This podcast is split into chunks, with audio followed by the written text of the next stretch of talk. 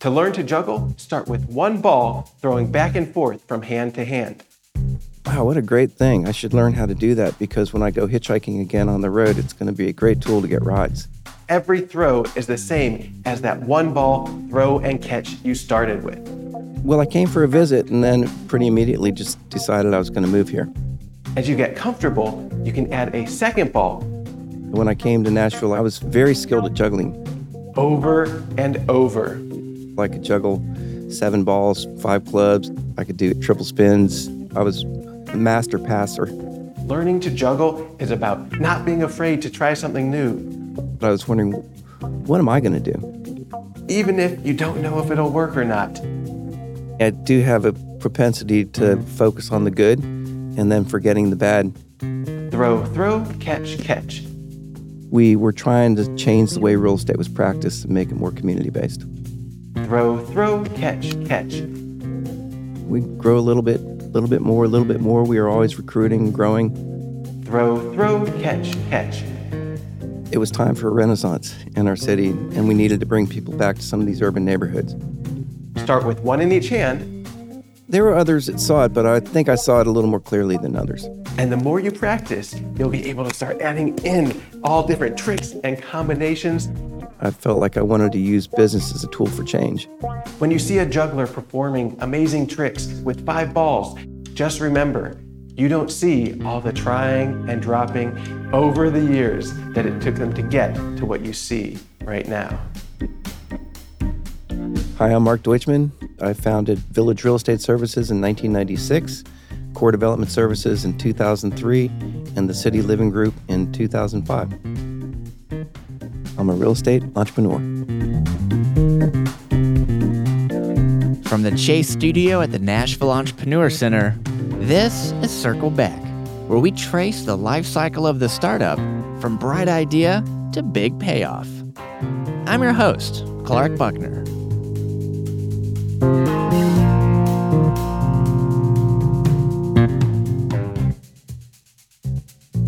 Mark Deutschman could have run off to join the proverbial circus long ago and actually succeed.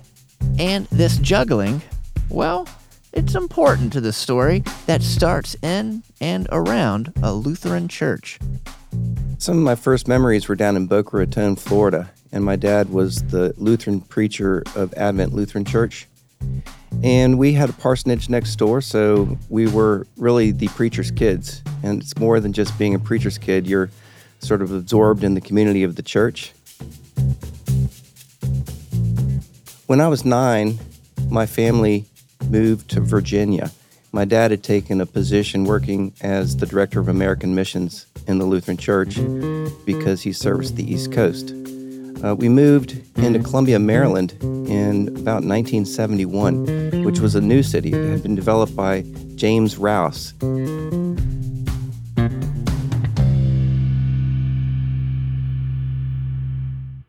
It was a planned city that was coming together. It was in its first few years of life. But what I loved about Columbia is that you had connected neighborhoods and villages, and everything was connected by a greenway. And so we could ride our bikes all over the city, not even encountering any traffic. And for me, that was a learning experience because, as you know, I've been super involved in greenways here in Nashville, Tennessee, and sort of gave me a base for that. In Columbia, learning, or at least school, was a bit unconventional too. I ended up going to Wild Lake High School, which, sort of like Columbia, was an experiment. Um, we had really no classes. We went in and we were taught by guidance counselors, and we had L A Ps, learning activity packages. We didn't have to go to class at any time. And I was just remarking with my brother that I think the first two years I played bridge in the cafeteria and soccer outside for most of the day. We actually moved outside of Columbia, just outside, when I was in tenth grade, and my family and two other families from the church that my folks and we went to ended up moving into the collective. And the parents called it the Order of Saint Martin. And it was supposed to be sort of a spiritual experience. There was about sixteen of us lived in the household. It was three families with kids. But I think an issue was is that they had five teens and preteens moving into this collective, and we were all preacher's kids and preachers' kids are known for troublemakers. And we are all starting to experience um, a little bit of rebellion. We had about two thousand acres in and around our house. We lived on fourteen acres on a river, and there was about two thousand acres, and we had a horse barn. So we had horses. You know, we each had to divide up all the chores in the household, and I generally mowed the fields, fixed the fences, worked in the gardens, did all the outside things, and different people took up other chores. I sort of got crosswise with school for various reasons, and as soon as I graduated, I had my parents take me to the interstate, and I ended up hitching across the country. And so that was the beginning of about twenty thousand miles of hitchhiking. I first went out to Berkeley, California, because my sister was out there, and I moved into her collective. One interesting thing about Berkeley is that one of her folks in her in her household was a leather maker and a juggler. And I would go hang out with him on Telegraph Avenue in Berkeley and watch him sell his craft, but he'd get up and juggle, and he was a phenomenal juggler. You really want to focus on practicing that two-ball exchange. Throw, catch, throw, catch. And I thought, wow, what a great thing. I should learn how to do that, because when I go hitchhiking again on the road, it's going to be a great tool to get rides. So I picked it up. Over and over until you get really comfortable, and then you add the third ball. Yeah, I lived there for a couple months. Then I hitched back to um, Utah and worked at a ski resort for a winter. Then I hitched up to Wyoming and worked on concrete for a little while. Came back to Maryland for a little while, but then went down to South America and traveled around. I just did that for a lifestyle for two years. One of my friends from fourth grade was going to Stanford, and I thought, maybe I should go to college. And so I started the process of taking the S A Ts and doing the things that I needed to do. And I ended up going to University of New Hampshire. I was studying sciences and Spanish, but then I decided to take another year off and left and went to Europe for a year. And that's where juggling really began to pay off. So I'd taken my high school sweetheart. I should probably tell this story, but there was a girl in the collective. She was of the other family, and I'd never noticed her. But when I was about fifteen, sixteen, I started noticing her. She was a couple years younger, and she became a high school sweetheart. Convinced her to go to Europe with me. We spent the time. She had learned how to juggle, so we could juggle and do passing together and use that as a tool. So I did a lot of busking on the streets and used that to, to make my way through through the cities. It was wonderful. Came back to the collective, and I decided to pick a school that had both zoology and dendrology. She was studying dendrology, and I put my finger on a map and found one of the schools, and it was Humboldt State University out in California. We ended up splitting. I ended up going to California and finishing up my degrees. A zoology degree with a marine emphasis, which led to other things happening in my life. Next, an emergency at sea lands Mark on a remote island where he would meet a friend for life.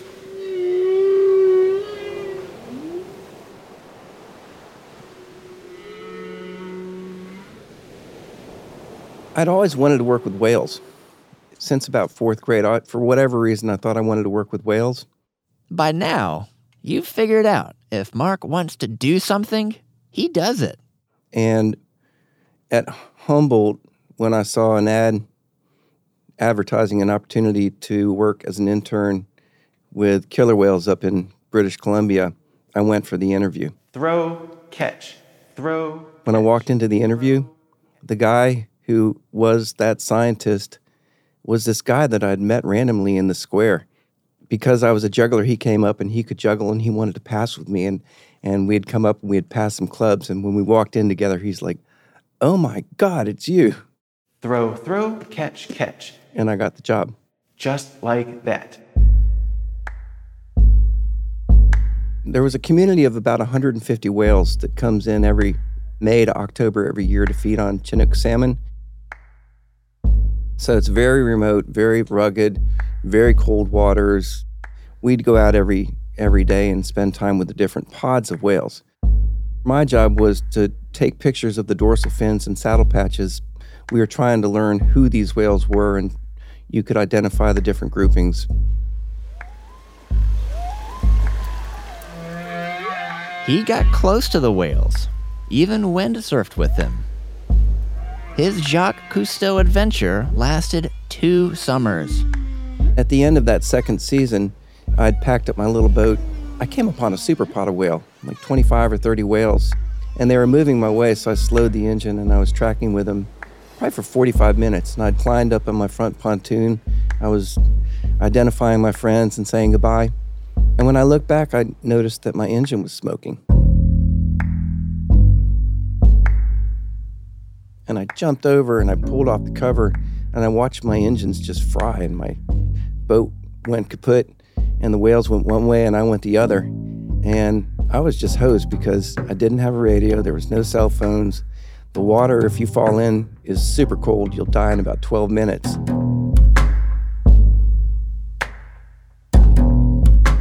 And big barges and things come through, so I was sort of at the mercy of the elements. And I finally realized that I had one of those windsurfers on board. And so I put up the sail to see if I could figure out how to sail this boat and get some control. And I rigged it. And for nine hours, I went up the straits until I landed on a small island. And when I walked into the camp, fortunately, there were two people. And one of them was this guy with long hair and long beard and barefoot, couldn't hardly talk. And this guy was Joel Solomon. So we became friends. We, you know, we spent that summer, we, we learned about each other and became friends, and that's somewhat why later on he gave me that call. Joel says, "I'm down in Nashville, Tennessee. My father died. Why don't you come down for a visit?" By now, Mark had gotten another degree, a master's in international management. I ended up getting my real estate license because I was going to help Joel's family sell some assets. And we lived on twentieth avenue right near Hillsboro Village. And Joel had cut his hair. He was clean shaven. He put on suits from time to time. And he was quite a community builder. He was somebody who was interested in civic duty.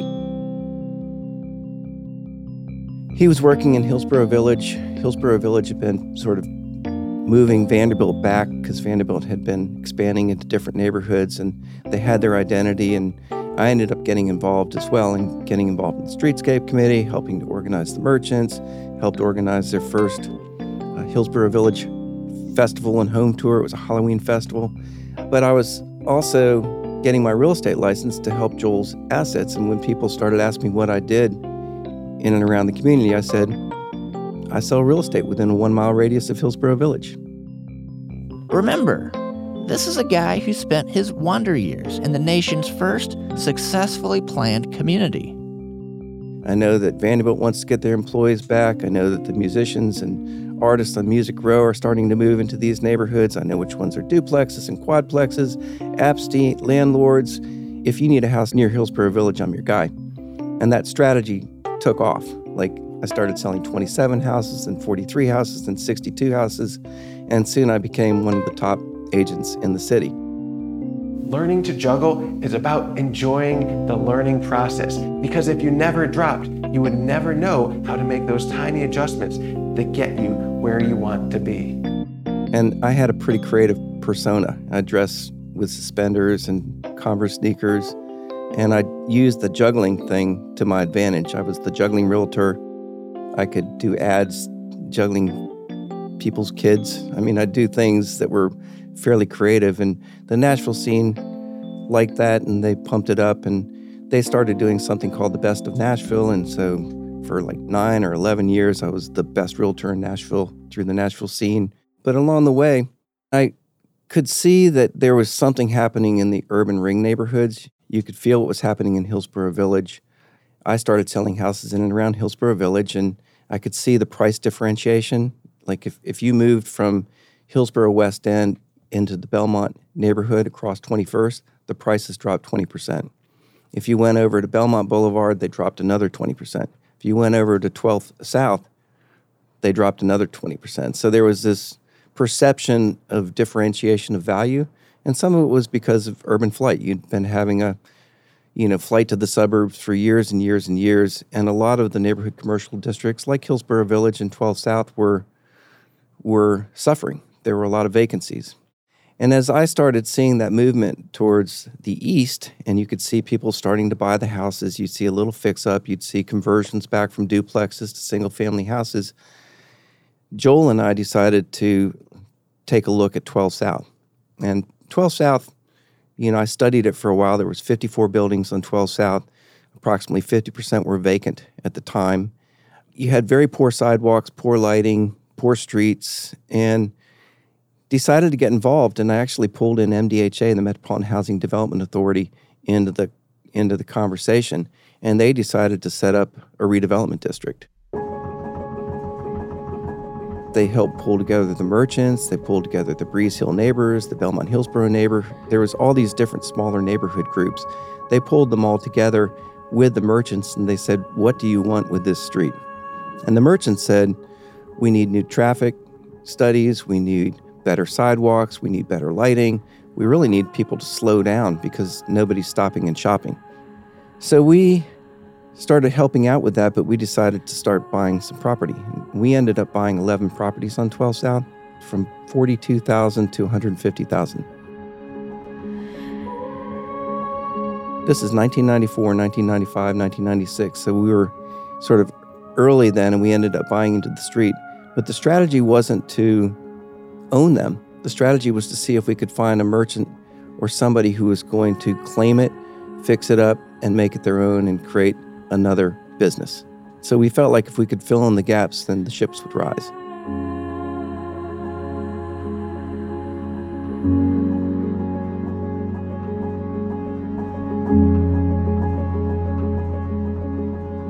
But we also, working with Mayor first Bredesen and then Purcell, decided to do a street diet. So they had two lanes going through at the time. We decided to do a test run with just three blocks of street where we narrowed the street to just two lanes, you know, widened the sidewalks and created a walkable neighborhood to see what the merchants and neighborhood felt about it. And they liked it. And so we finished it up. Under the Purcell administration, we got enough money to come in and finish up the stretch there. And now it's quite a walkable neighborhood.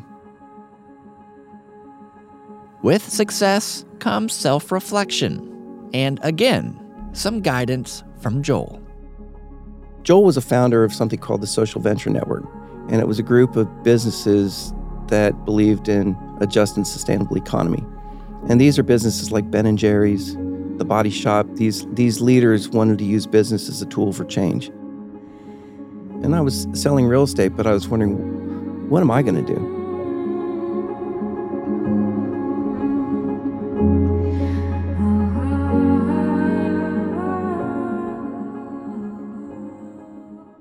When we come back, you'll hear about the birth of a business that would become his tool for change. But first, we want to share a quick message about the Nashville Entrepreneur Center from our C E O, Jane Allen.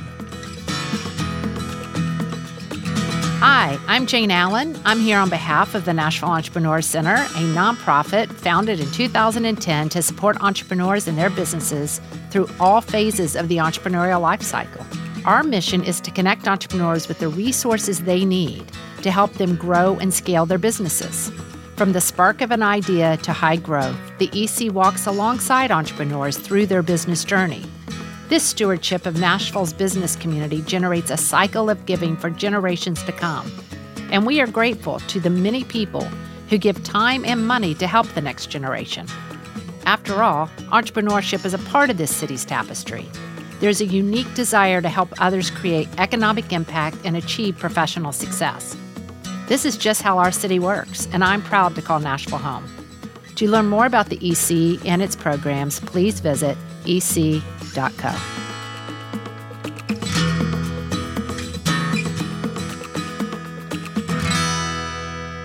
From its birth in nineteen ninety-six, Village Real Estate Services was not only successful, it was intentional. It was just myself and two other agents. We set out to change the way real estate was practiced, but our focus was first the ring neighborhoods in Nashville, and we felt like Nashville eventually was going to go downtown, and we would go down down with it. And we sort of decided, we'll do multifamily residential in Tennessee when it comes. It wasn't here yet. We'll focus on ring neighborhoods. We'll focus on walkable neighborhood commercial districts. We'll focus on greenways. We'll focus on things that better the urban neighborhood fabric. When I decided to start the company, I wanted to create Village Real Estate Services as a social venture network. I felt like I wanted to use business as a tool for change. And I decided that for, you know, every every five percent that got distributed would go to the Village Fund. And I felt like owners and shareholders will always want to create profit for themselves. And so that's the best way to make sure that the Village Fund is getting its fair share. The fund for giving was as much a line item as the commissions agents were getting. And we decided to give to social profits that had to do with homes, neighborhood communities. So we'd pick some of the social profits here in the city that were doing environmental stewardship. We'd look for affordable housing. We'd look for youth enrichment. We'd look for a lot of different cool causes that are here in town and find the best of the best and fund their services. And then over time, as Village grew, we ended up sort of nurturing the agents and helping them become, we called them change agents. We wanted them to go out and be part of a social profit, you know, work and become board members on, and become the, the face of the Village Fund for these different social profits. I think we started attracting different agents who shared the vision. And I felt like that's one of the things I've been able to do is to sort of spawn real estate entrepreneurship in our city. As I started recruiting agents, I'd find that these agents, they could choose their niches and we could specialize in a number of niches around the city with more of us. So it grew in fits and starts. We grow a little bit, a little bit more, a little bit more. We were always recruiting and growing. We ended up doing different urban real estate centers in East Nashville and Wedgewood, Houston, and over on Church. We, we ended up with offices in Franklin, even because we felt like that was a, a viable exurb. We had an office downtown in Franklin. And I'll tell you, one of the secrets to our success was when we began to focus on multifamily residential sales, we had nothing at the time. And so we started training to get ready for developers to help them sell their product when it came. And we got our first listing over in Germantown. And that's where Mark took what now seems like an inevitable next step, becoming a developer himself. There's a great old building over in Germantown that was built in eighteen seventy-two, the Worthen Building. And this was a vacant four hundred thousand square foot building, dripping with lead-based paint, filled with pigeons, but it had great bones, you know. It had these great old pockmarked old floors, and you had these beams and brick. It was just amazing. People have been asking for lofts in Nashville for my whole time here. Everybody was coming, if they were coming from New York or Chicago or other places, they'd say, hey, I'd like to buy a loft. And I'd say, we don't have lofts here, but how about a nice bungalow in Hillsboro Village? And so I had sold a lot of people projects who really wanted a loft, and I knew that there was a market for it.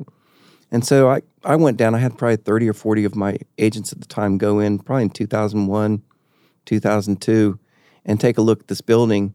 And when I asked the agents if they could sell it, they were like, yes, we can. You know, they were very enthusiastic and excited to sell this building. So we put together a plan for the developer, but the developer didn't do it.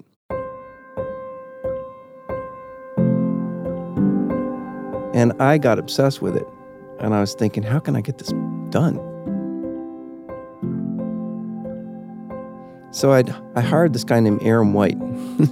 And he came in. He was probably twenty-seven or twenty-eight at the time. And he had just walked into my office and wanted to work with me. And I said, do you know anything about technology? So he helped me with that. Do you know anything about this? So he helped me with that. And finally I said, help me figure out this Worthen thing. And so Aaron started studying it, and, you know, he did his report, and he came back to me and said, Mark, I've determined that I have to advise you not to do this building. And I said, Aaron, I didn't hire you to tell me not to do it. Tell me how I can develop this building. And he went back and he figured out how to carve a small section of twenty-three units to get the bank to lend us money. And the bank ended up lending us money for a twenty-three unit section in Worthen, which is just a small fraction of that four hundred thousand square foot building, and let us develop the beginnings of what's now Worthen Mills Lofts. I can't believe the bank took a risk on us like that. But then we developed a second phase of twenty-seven units, then a third phase of thirty-six units, and then this big phase of one hundred twenty units where we had to build a parking garage for the rest of the units, and then a final phase of about one hundred units. So it's, it's about three hundred fifty-two residential lofts at the time, but that was my first development project. The Village, over time, started maxing out for me. And we did, at one point, start a mortgage company. We partnered with Wells Fargo, and we created a joint venture to get into the mortgage business as well. And we did, at one time, start a title company so that we'd have a bit of a title business, too. Each of those shifted. You know, I, I ended up ending the relationship with Wells Fargo during the Great Recession. And there was something with our model with the title company that I think at a certain time we had to watch and make sure that we were legally compliant, so we ended that, too. So there are ways to improve the economics running a brokerage, and I think under the current leadership at Village Real Estate, they've got some of those mechanics in place again, and I think it's uh, very good. Because I started with the Social Venture Network in mind, there was a time where I had come up with a plan to give it away. Rather than even sell it, I was thinking of how I might give it back to the company or how I might give it to the social profits, and I came up with a plan to do that in two thousand nineteen. And I came and I presented it to first Joel Solomon. He was up on the island when I was on retreat, and I went and presented to him and his wife. And he's a shareholder at Village, and he was like, wow, you should give that a little more thought. Then I went back home to my wife, and she said, don't you think that's a family decision? And then I went to my entrepreneur organization group, and I remember Alan Young, he said, fatigue makes cowards of us all, which I remember. And so I let that go. I decided I wasn't going to give it away. And it was just one month later where we were celebrating our twenty-second year. I had four hundred fifty of my agents and their spouses and one hundred social profits. We had given two point one million dollars through the Village Fund back to the community. And I remember just being so proud of what I'd built. And just, we had stilt walkers, and I had professional jugglers that had come up through the juggling club, and we gave away money, and I felt really proud of the whole thing. And it was another week later when I realized that a group of six agents were going to leave the company and start their own. And I was like, why don't you just buy in the Village? It was just this thing. And he said, I didn't know that was an option. And here's where we go back to sea. And another crisis on the water. The next day I was going with my E O group, and we were going out to jump on a boat, and I was going to go diving with the great white sharks. And on the plane, this is the day after sitting down with them, on the plane I got an offer. And I looked at it, and it was a good offer for the company. It also offered for the buildings. And so I walked up and down the aisle talking to my guys about it and said, I've got an offer on the company, and we're going to jump on this boat, and I need to make sure that I'm in touch. The problem was is that the equipment that we bought didn't work, and I was out probably eight hours or nine hours out in the water, realizing that the email that we had bought, the satellite dish that we bought didn't work, the phone didn't work, and I was thinking, this deal is not going to happen. I pulled my E O group together and said, this is an emergency, I'm not sure what to do. And the captain heard me, and he said, you know, I have a satellite phone up in the bridge. Um, what? So next thing you know, I was in the bridge, and I dialed up, and everybody was panicked, and talked about the offer, gave them a counter, and then went out diving with the sharks for the day. And the next day I called them again, they had accepted the offer, and then we closed.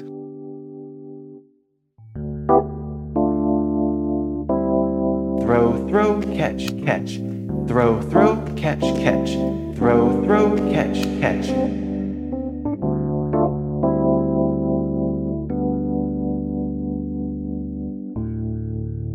So I sold Village Real Estate, and it was good for me because I needed to focus on other things that are important for me in my life. I wanted to focus on the two other companies, City Living Group and Core. That's it's hard for new arrivals to imagine downtown Nashville the way it was when the streets folded up every weekend. In the early O's, the Downtown Partnership had done a survey, and there were eighty-four vacant and semi-vacant buildings downtown. And in the early O's, the plan of Nashville came out, and it said, we really need to reuse some of these existing buildings. We really need to come in and allow for residential downtown. Progress was coming, but Core Development made sure not all the old was tossed aside for the new. We ended up getting invited by M D H A to come downtown. There was some property along Printer's Alley at Church Street. It was going to get torn down for a parking lot, and Phil Ryan was the executive director at the time. He invited us to come down and bid on a building um, which used to house the Nashville Banner. So we ended up coming in and developing that building, the one next door. We called it the Lofts at the Exchange. And then we proceeded to move down the row, and we did Church Street Lofts. Meanwhile, we were moving up and down Fifth, and we ended up doing the Crest Lofts, the old Crest building, and we did Art Avenue Lofts. So we did a series of projects downtown, and we were selling.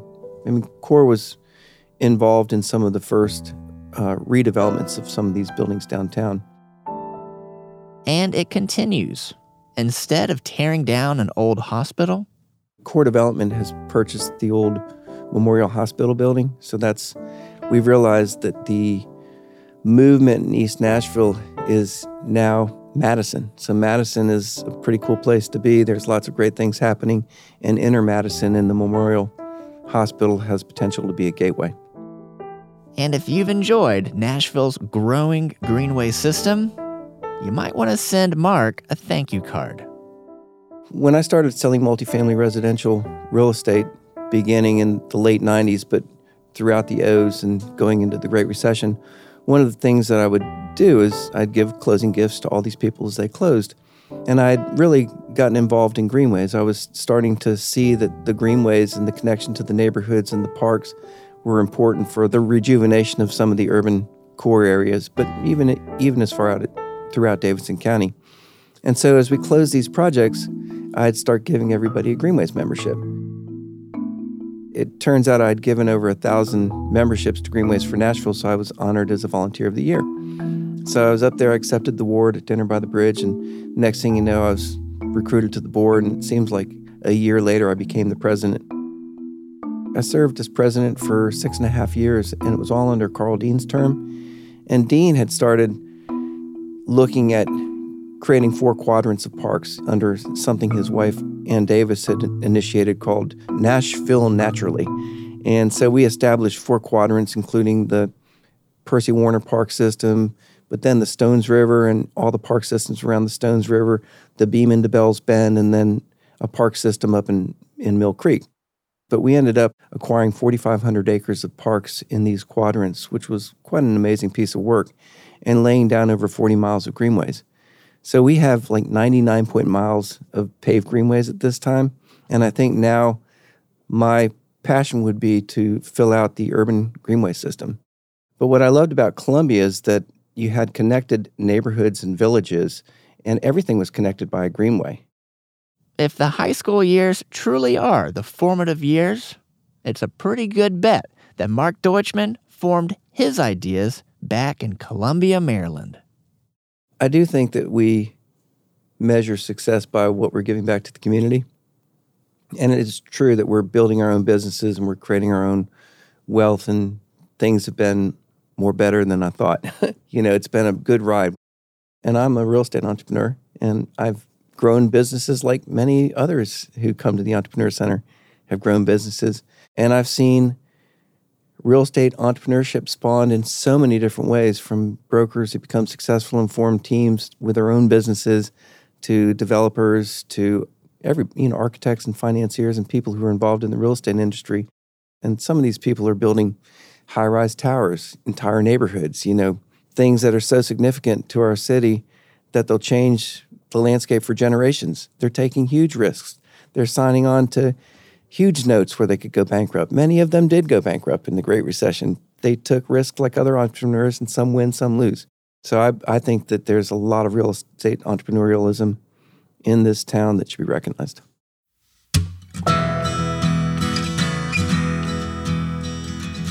You've been listening to Circle Back.